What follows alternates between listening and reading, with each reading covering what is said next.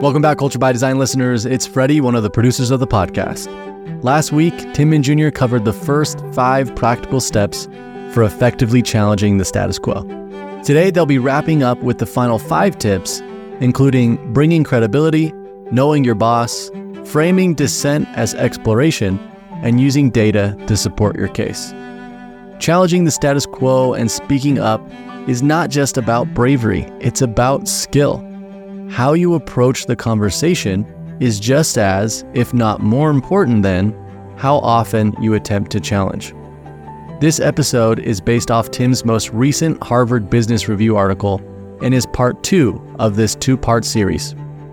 As always, you can find this episode's show notes along with links to part one of this series and the Harvard Business Review article mentioned in our show notes at leaderfactor.com forward slash podcast. Thanks again for listening and enjoy today's episode on how to challenge the status quo, part two.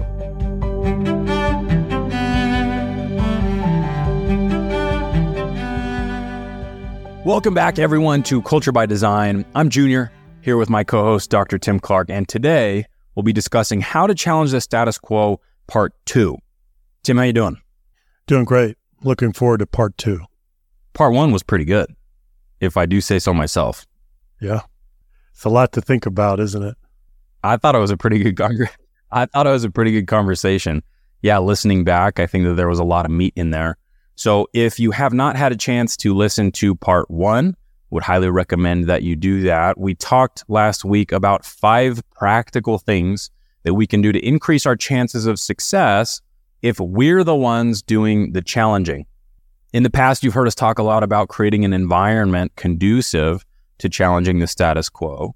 But if you're the one raising your hand and speaking up, what might you do to increase your chances of success? And we talked about the premise of why is this difficult? Why is it difficult to challenge the status quo? Because we are criticizing the institution. The person that we're talking to may have helped build the status quo. It's personal, it's emotional, it's a very human thing. So today we're going to cover the last five steps that we can take. We've talked steps one through five. Now we're going to go six through 10. Tim, what setup would you like to go through as we jump in today? Well, I think as we said last time, Junior, this is not just uh, when we're challenging a status quo. The the assumption is this is not a bunch of rational actors getting together to debate an issue on its merits, and that if you bring the data and the logic, then you're good to go. That's not how it works. So we talked about the fact that that data and logic is going to be wrapped in emotion, in self interest, in reputation, in status, in incentives. All of those things are at play here. And this gets uh, more complicated and it requires not only courage, as you said, Junior, last time, but it requires skill. And we're focusing on the skill side of things today as we do part two, and we have five more concrete suggestions to offer up. So let's do two minutes of summary and then we'll jump into the behaviors. The first bullet point of summary is that innovation requires deviation. And it begins with at least a, a very small dose of constructive dissent that shakes up the system. If you don't have that dissent, even in small doses, you're not going to have any deviation.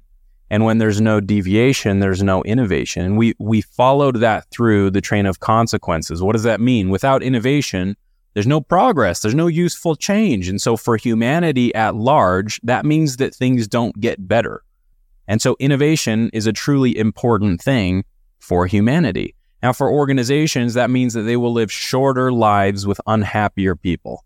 That's what we said will be the tragic end of the organization if there is no deviation and no innovation. So that all seems well and good. It seems quite clear. So if innovation requires deviation, then why don't we get more deviation? Because challenging the status quo is personal, as we said. In some cases, when you challenge, you're actually challenging another person's reputation, maybe their sense of themselves. We said that threatening the edifice threatens those who built and sustain it. You could bruise egos, reveal poor performance, redistribute power, or upend hierarchy. You probably will. And you said, at a minimum, the business of challenging the status quo calls into play context, personalities, and self interest. So, with that context, let's go through the first five behaviors that we mentioned last time. We said anticipate the opportunity, ask for permission, begin with inquiry, not advocacy, model emotional intelligence, and demonstrate a grasp of the past. So, with that, let's go ahead and move into behavior six. What do you want to say as we go into behavior six, Tim? Well, I, I just want to underscore the point, Junior, again, that this is a very vulnerable behavior. It's very high stakes. And when we say challenging the status quo, what are we really trying to do? We're trying to gain access. We're trying to influence. We're trying to have a voice. And I, before we get into suggestion number six, I, I want, I want for listeners to think about this on a, on a spectrum that runs from, so think about this. At one end of the spectrum, you have conflict. At the other end of the spectrum, you have conformity. And in the middle of the spectrum, you have cohesiveness. Anyone that's ever studied organizational performance, organizational behavior, team performance, we always talk about the fact that the team needs to have, there needs to be team cohesion. That means that the members of the team, they coalesce, they come together and they're able to work together in a productive way as they collaborate, as they share. That's in the middle of the spectrum at both ends of that spectrum, the conflict end and also the conformity end on the other side, those are both danger zones. So think about that. If, if there's too much conflict, what happens? The process falls apart. The team descends into chaos. We can't get anything done. So the conflict immobilizes us and it destroys us. That's what that's what deep and pervasive conflict does to an organization or a team. On the other end, if we go all the way to conformity, that's a danger zone too. What what is the danger associated with conformity? Junior, do you have a thought on that? You've seen this, right? Yeah, conformity is pernicious. And I think that it's bad for two reasons. Well, probably more than two. I'll give two if we don't have deviation, what do we have? We have conformity. So, in the absence of deviation lives conformity. Now, if deviation is necessary for innovation and we don't have it and we live exclusively inside conformity, then there is no progress. So, competitively, it's dangerous because we cannot compete over a long time horizon. Eventually, we'll be beaten because change is inevitable the ground will move beneath our feet. And if we stay stagnant, someone else will come and eat away that competitive advantage that we might enjoy today.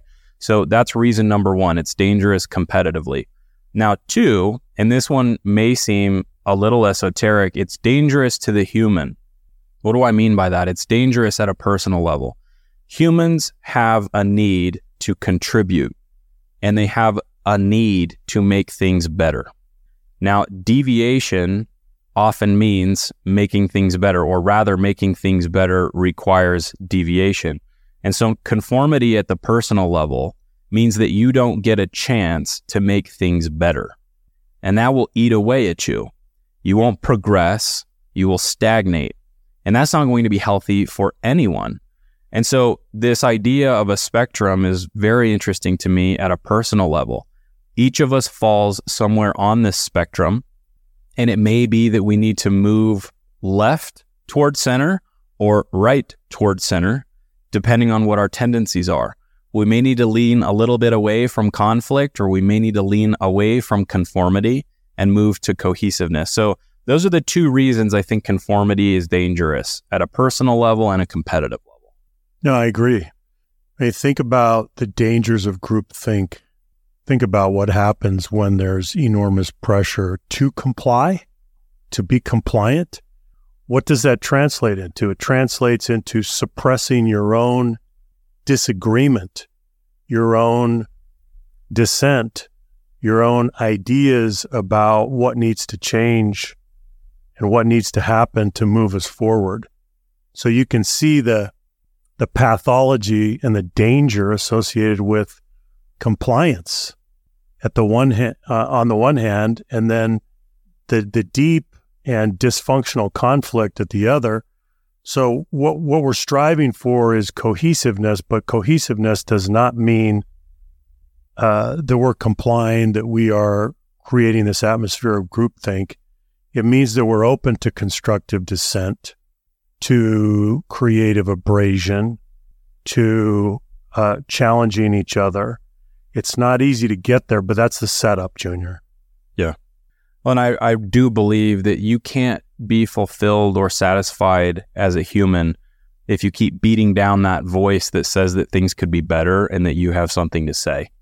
And I think that that really does have organizational competitive implications. It's not just this nice thing. I really do believe that that must be true in order for organizations to be better. So, with that being said, let's jump into behavior number six be transparent about potential unintended consequences. So, this one's interesting. If you're proposing a different course of action, you bear the burden of proof to explain how your proposal will make things better. And this means being very candid about the risks. It doesn't mean leaning exclusively into the bright horizon that awaits if you go down this path. You have to acknowledge the things that could happen that aren't so good, especially or even if they're unintended. That's true, Junior. And I think what happens is, and this is a trap that we often fall into, we are, we have a point of view. We may be challenging the status quo. We have a, we, we have a, a alternative opinion, course of action that we would like to advocate. And what do we focus on? The tendency, the instinct is to focus on all of the good things that will happen based on our, our view. So we would call that first order intended consequences. And this is the bear trap.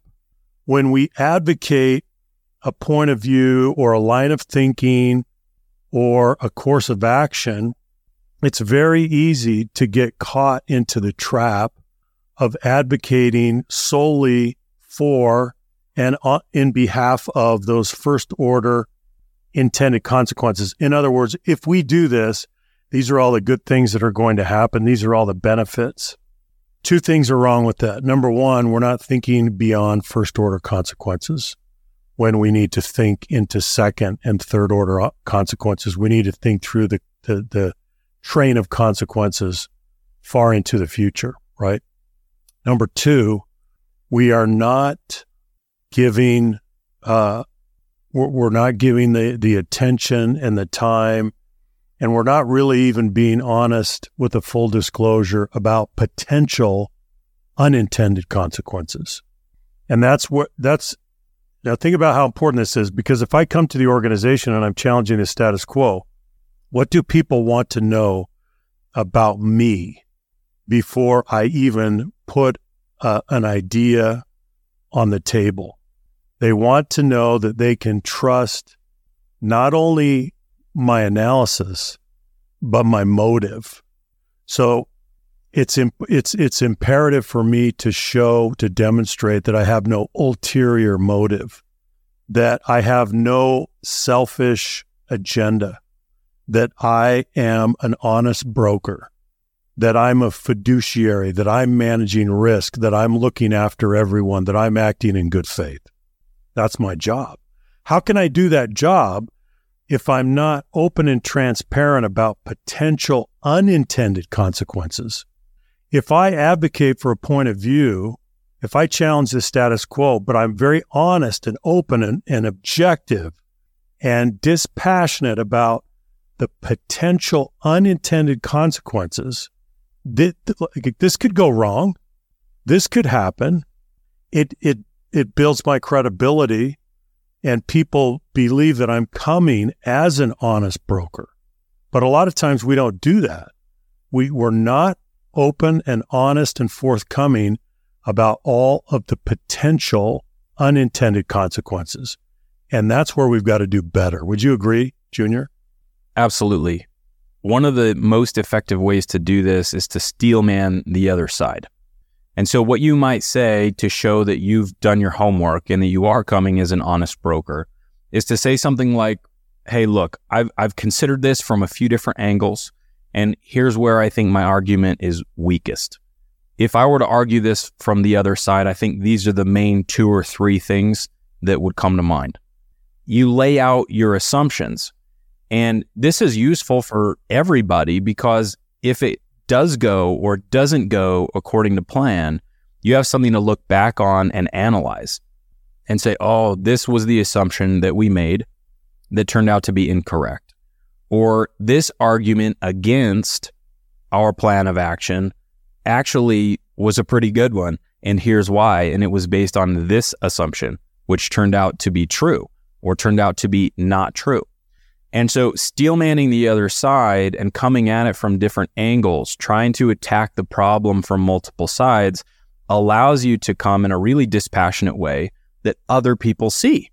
They see that very clearly and it depersonalizes the argument because they see, okay, this isn't your reputation that you're arguing, right? This isn't your sense of self. You seem to have detached your sense of self enough from the problem to see it from these different angles. And that invites better collaboration from them because now they don't feel like they have to tiptoe around your feelings about the subject. They'll say, well, okay, this is a strong argument. This is a little weak. I'm going to take issue with this assumption. And we can move forward with some pragmatism in a scenario where maybe otherwise there wouldn't be much. Junior, you know what I often see here is I see when when someone challenges the status quo, especially a confident person, a, a capable person, often they will they'll advocate and they'll bring in emotion to the point that they turn their point of view into hype and promotion. And they focus solely on first order intended consequences as if they were facts in evidence already hey, if we do this, this is what's going to happen. Like it's not even a question, right? It's it's there's no argument about what's going to happen. No, that's not true. But they speak as if the assumptions are facts and they're not. And so that's a bit that's a form of that can be a form of manipulation. And when you do that when you're trying to challenge the status quo, you that that is that is not going to help your case over the long run.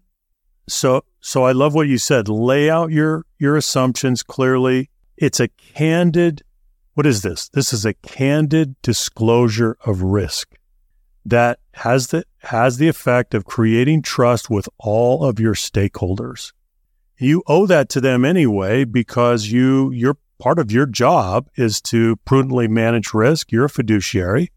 And as an aside, if you've been given or have developed those gifts of energy and charisma and influence, you got to be careful with those because you could turn the table using just those tools and that can come back to bite you.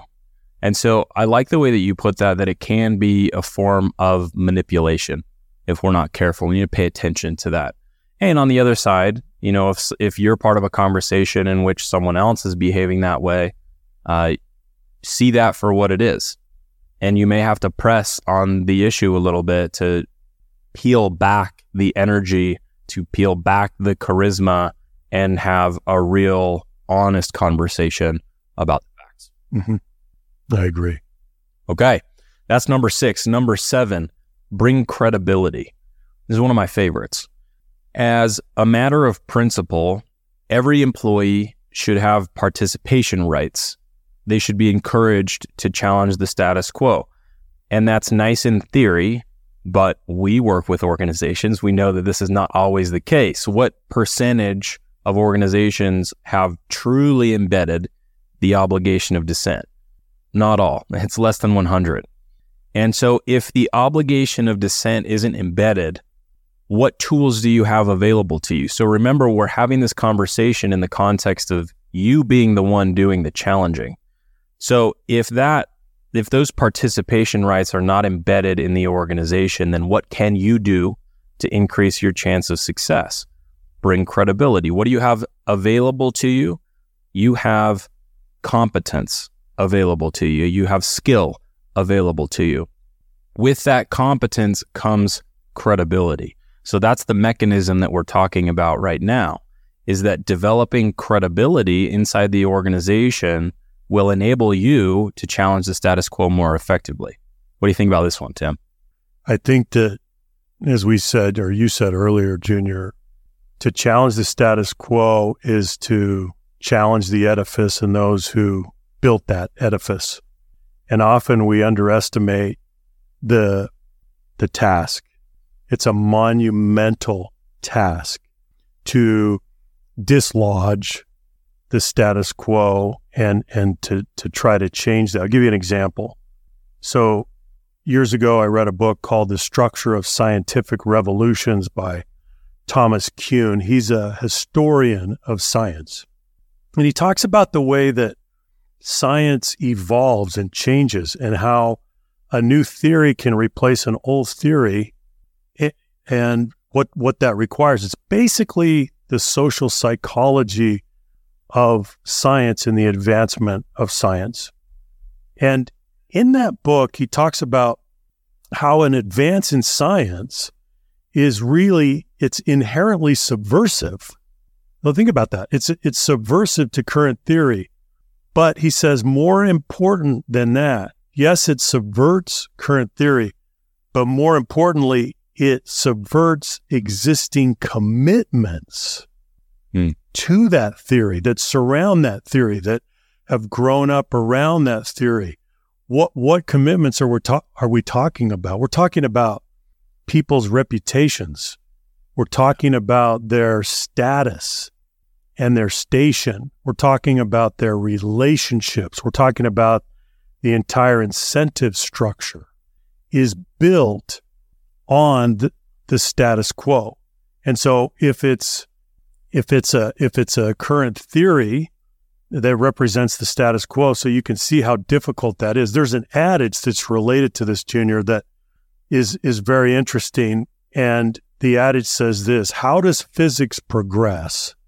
Think about physics, that branch of science. How does physics progress one funeral at a time? What does that mean? We have to wait for the physicists to die that embrace uh, a current theory so that it, it, it gives way and it gives space for the new theory to come in. So how does physics how does physics progress? One funeral at a time. That shows us how intractable and entrenched the status quo becomes.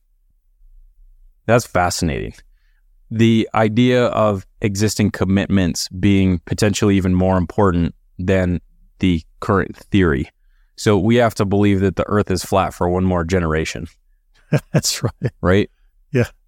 It it makes me think about the idea and strategy creative destruction. Mm-hmm. I think that it's similar that in order for us to move towards something better in that act of creativity, we're destroying something. We are. So it is zero sum in that we can only commit to certain things. We can't commit to the idea that the world is round and also commit to the idea that it's flat at the same time. One of those things can't be true. They're mutually exclusive. And so it would require that we rescind the original commitment. And then comes the question how willing are people to rescind their original commitment? Often, not very, but they're more likely to do that when your believability index is high. Let me tell you what I mean. So, believability. If someone comes to the table and says, This is what I think we should do, you have two choices you can listen and go along, or you can reject.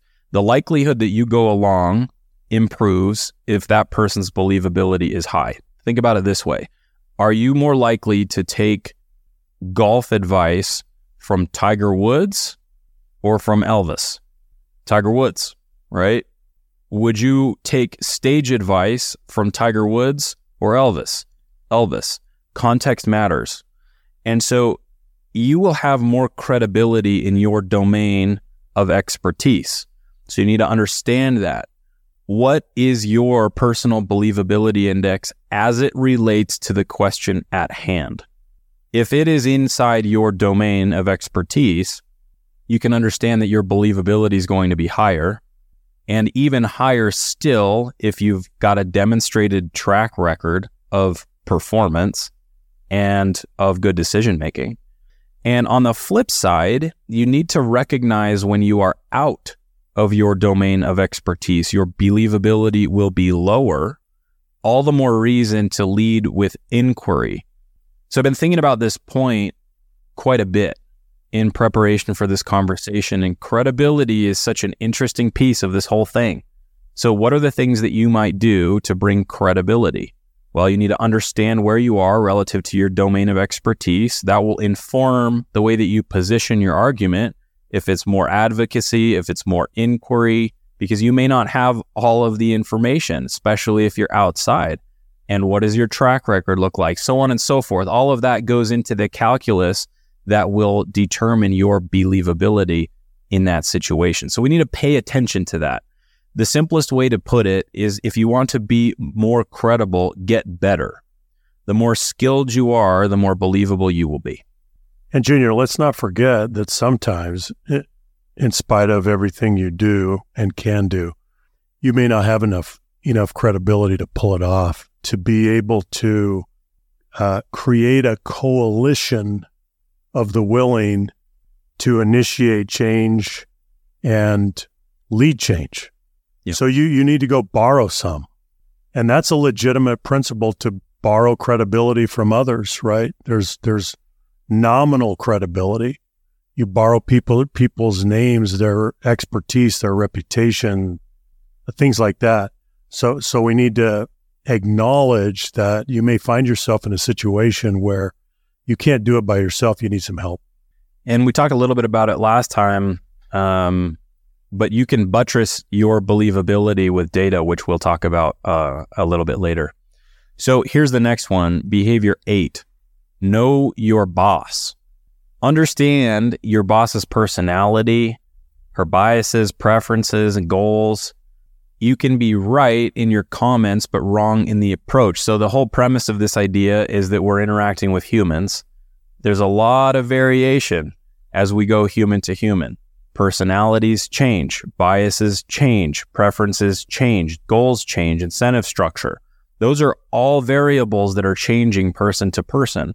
So it would follow that our approach must change person to person.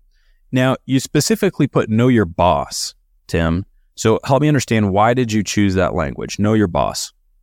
Well, this is where it gets personal. And what you don't want to do in challenging the status quo is collide with your boss.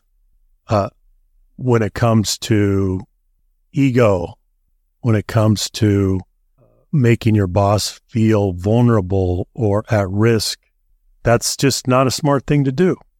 Give you an example. So I, I, I knew an executive who could not tolerate being challenged in a public setting. And uh, one of his direct reports was convinced that several metrics in the KPI dashboard, right? So just envision this. You've got an executive team and they have an executive dashboard of KPIs, the metrics they track for performance. And what does the direct report do? Challenges the executive in the room in a meeting saying, uh, I think this dashboard needs to change and these KPIs right here that are no longer useful and they should be eliminated. So that's just not a smart move to surprise uh, the boss and challenge the boss in a public forum with that kind of blunt advice when you know that that particular personality does not do well with that in a public setting. So in that instance, for example, the challenger was right in his challenge, but wrong in his approach. You got to know your boss. So there's an element of tact here, and there's an element of timing. I think part of what goes along with know your boss is understand the timeline and play the long game. Because if you're always playing the short game, then you'll probably always make that comment, and it may not be the most tactful way to go about it. We're not saying suppress what you have to say, but we can all agree that it's in no one's best interest to say everything that they think all the time to everyone, right? Now, if we can agree on that, then we all agree that there's a time and a place.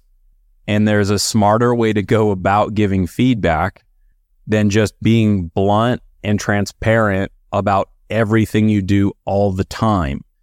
And so I, I, can see the potential of someone taking issue with this and saying, well, no, we have an obligation to dissent. We have to say what we think.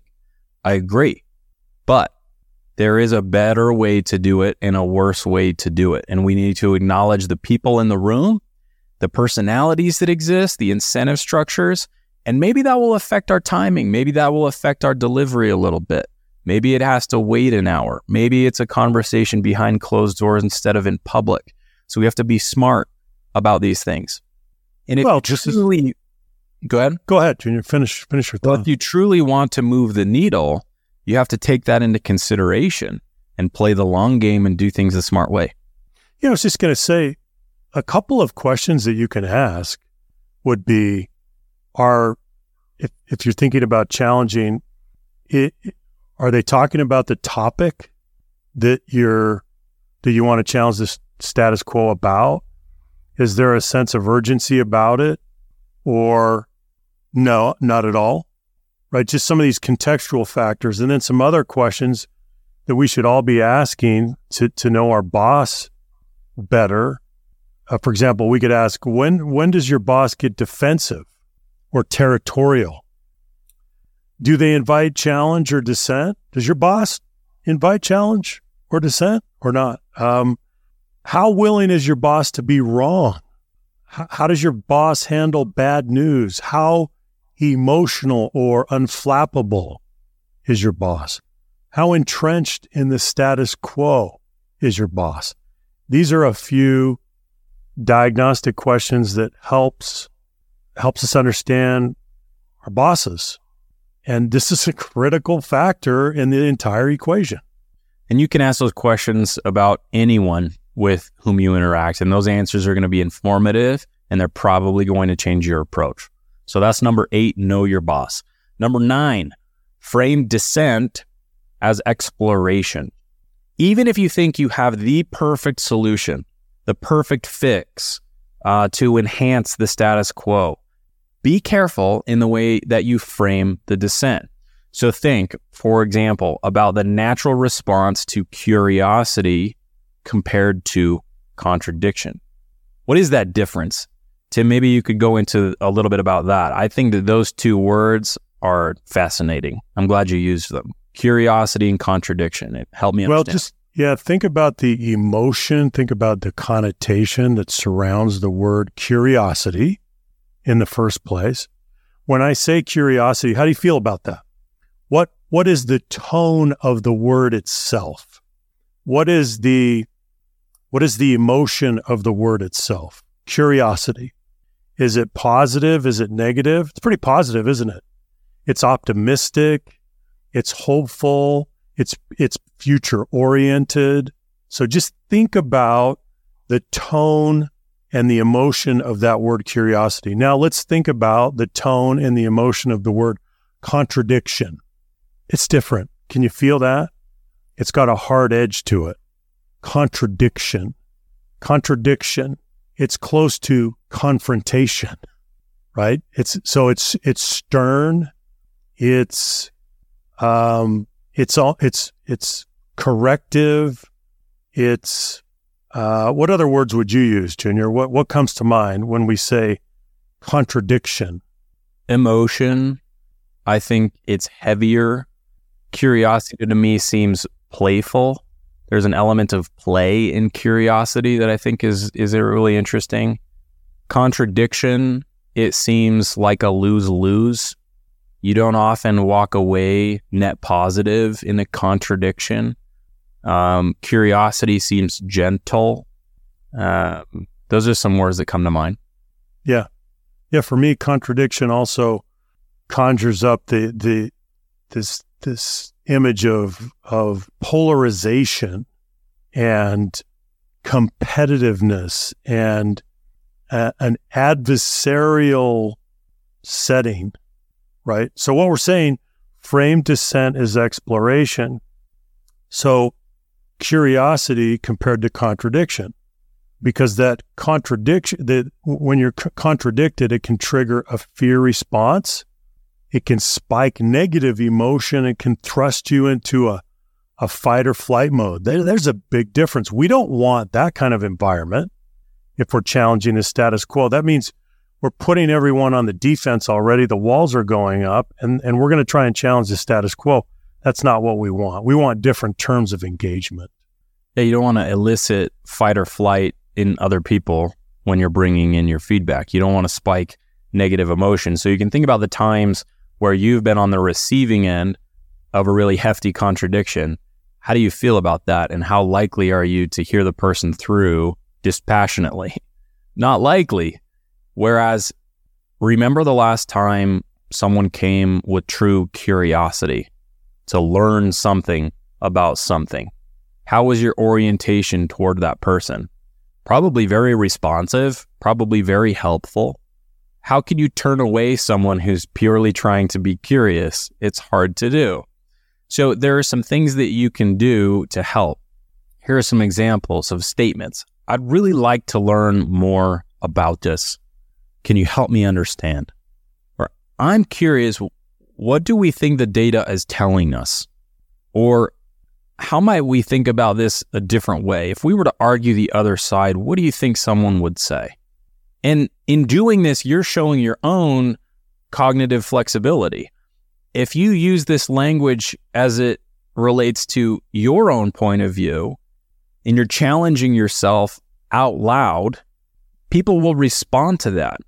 They'll start to see you as a curious person rather than dogmatic. They'll be more willing to join that venture with you. They'll be willing to go and do the exploration with you. They'll become more curious too because we've shown that curiosity is valuable. You've been curious. Let me be curious too. Let's be curious together and go learn about what it is in front of us. Yeah. I think what we're trying to do here, Junior, we, we make the distinction between intellectual friction and social friction a lot. That's a frame that we use all the time. And the reason we do is that we know that when the intellectual friction rises, the social friction has a, a tendency to rise at the same time. And that's a big problem because the social friction is the mortal enemy of the intellectual friction. And we don't want that to happen. So the point of framing dissent as exploration is to arrest the social friction, enlisting others in that joint discovery and that curiosity and that expedition where we go together. Well, that's the way that you do that. That's the way that you arrest the social friction, but you continue to keep the intellectual friction up because it's not adversarial. We're not pitting ourselves against each other we're we are engaged in, as you said, joint discovery. We're we're exploring together. That's a very different thing. So we're not head to head, right? We're not colliding. We are together. We're working in parallel. So it's a very different posture that we're trying to achieve. Let's move to number 10. Use data.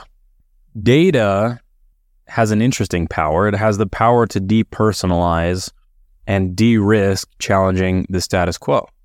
So, the first thing that we're going to want to look for is compelling quantitative data to make the case. If we have that, excellent, use it. If you don't, we then move down the data hierarchy. So, do you have meaningful qualitative data? Yes, okay, use it. If you don't, then what do we do? We move down again to less reliable anecdotal data. If we don't have that, you're down to impressionistic data or what we might call just a hunch. Now, here's what I think is probably the most important part of this call the data what it is. If you have compelling quantitative data, call it that. If you don't, if you just have a hunch, call it a hunch. Why? We want to be transparent about this.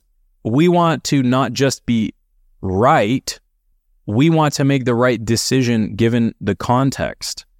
And so it's important for our own sake to lean on the data appropriately so that we can defend our own position. Because if we disregard the data, we get emotional, we forge ahead, we make a decision, and we align the organization behind us through force, and it turns out to be the wrong thing, bad day, bad news. So, part of this idea, Tim, is that all the categories of the data that we mentioned, the, the quantitative, the qualitative, are admissible, right? But do you think that it's also important that we call it what it is? Absolutely, because it ties to what you're asking for. What what is your ask, right?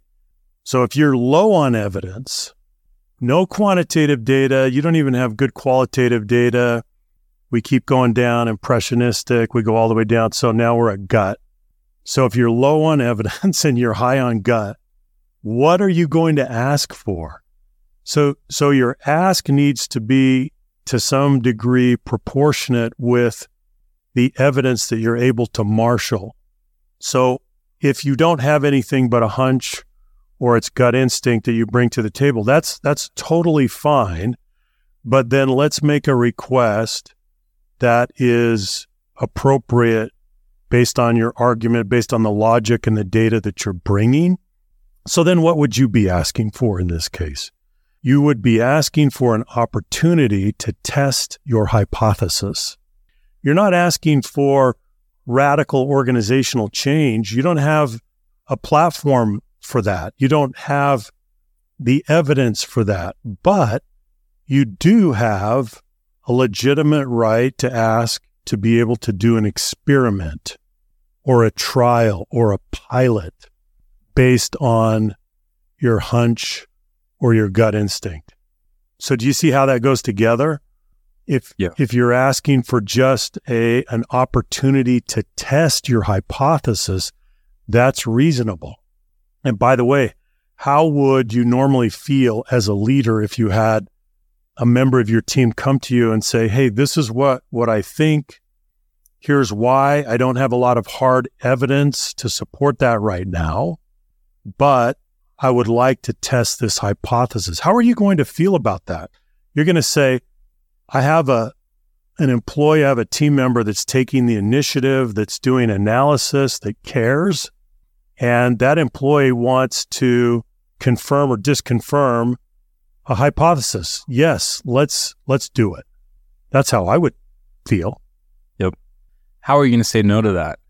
And on the flip side, think about a time where you may have been on the receiving end of someone who came on a crusade with nothing but a hunch. What happens to your perception of credibility? There you go. Right? It goes way down. And so each of us has to be very careful about this one. And I love the way that you framed it, Tim, is make the ask proportionate to the data you can marshal. Amazing. So if it's a hunch, call it a hunch, run a hypothesis. If you have hard quantitative data that justifies a sizable organizational change, make the case, right? And use the data and debate it on its merit. Well, as you said, Junior, don't don't crusade on a hunch. Yeah, bad idea. bad idea. Bad idea. Yeah. And then think about what that does to your credibility, right? Do you see how these these we've gone through these 10 suggestions now, Junior. Think about how they are interconnected, how they influence each other. Yeah, you, you have to come to terms with and acknowledge openly your own ignorance. And I think that that is an important point that pulls through all of this is being open and honest about where we are and what we know and what we're looking at. Because when we do that dispassionately and we lay the issue out on the table and we come with honesty and authenticity and pure motive, we're going to be able to work through things together. People feel that intent that you bring. And I think that that uh, may be understated. So that's number 10 bring data. So we've gone through all of them, one through 10. And I think we've had a pretty good conversation today about these final five. So let's summarize and go through all 10. Number one, anticipate the opportunity. Number two, ask for permission. Three, begin with inquiry, not advocacy. Four, model emotional intelligence. Five, demonstrate a grasp of the past. Six, be transparent about intended and unintended consequences. Seven, bring credibility. Eight, know your boss. Nine, frame dissent as exploration. And 10, use data.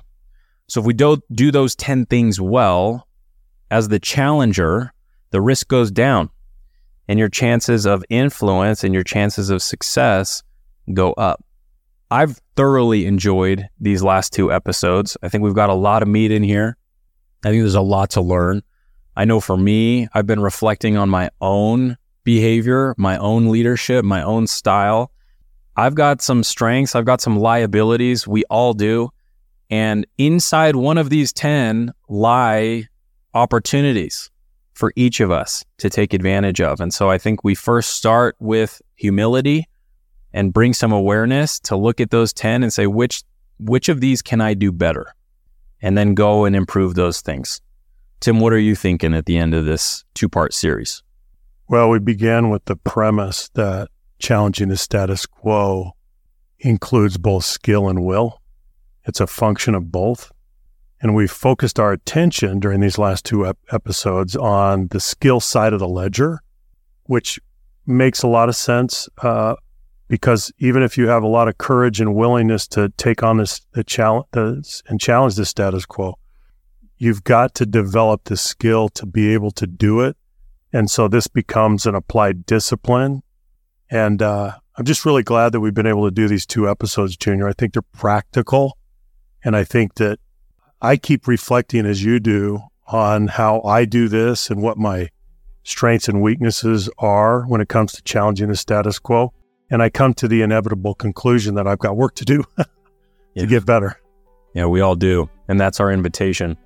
So thank you everyone for your time, your attention. We appreciate your listenership very much. If you liked today's episode, please leave a review and share it with a friend. We'll see you next time. Bye bye.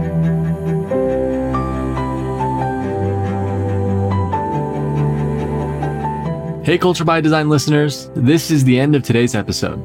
You can find all the important links from today's episode at leaderfactor.com forward slash podcast. And if you found today's episode helpful and useful in any way, please share it with a friend and leave a review.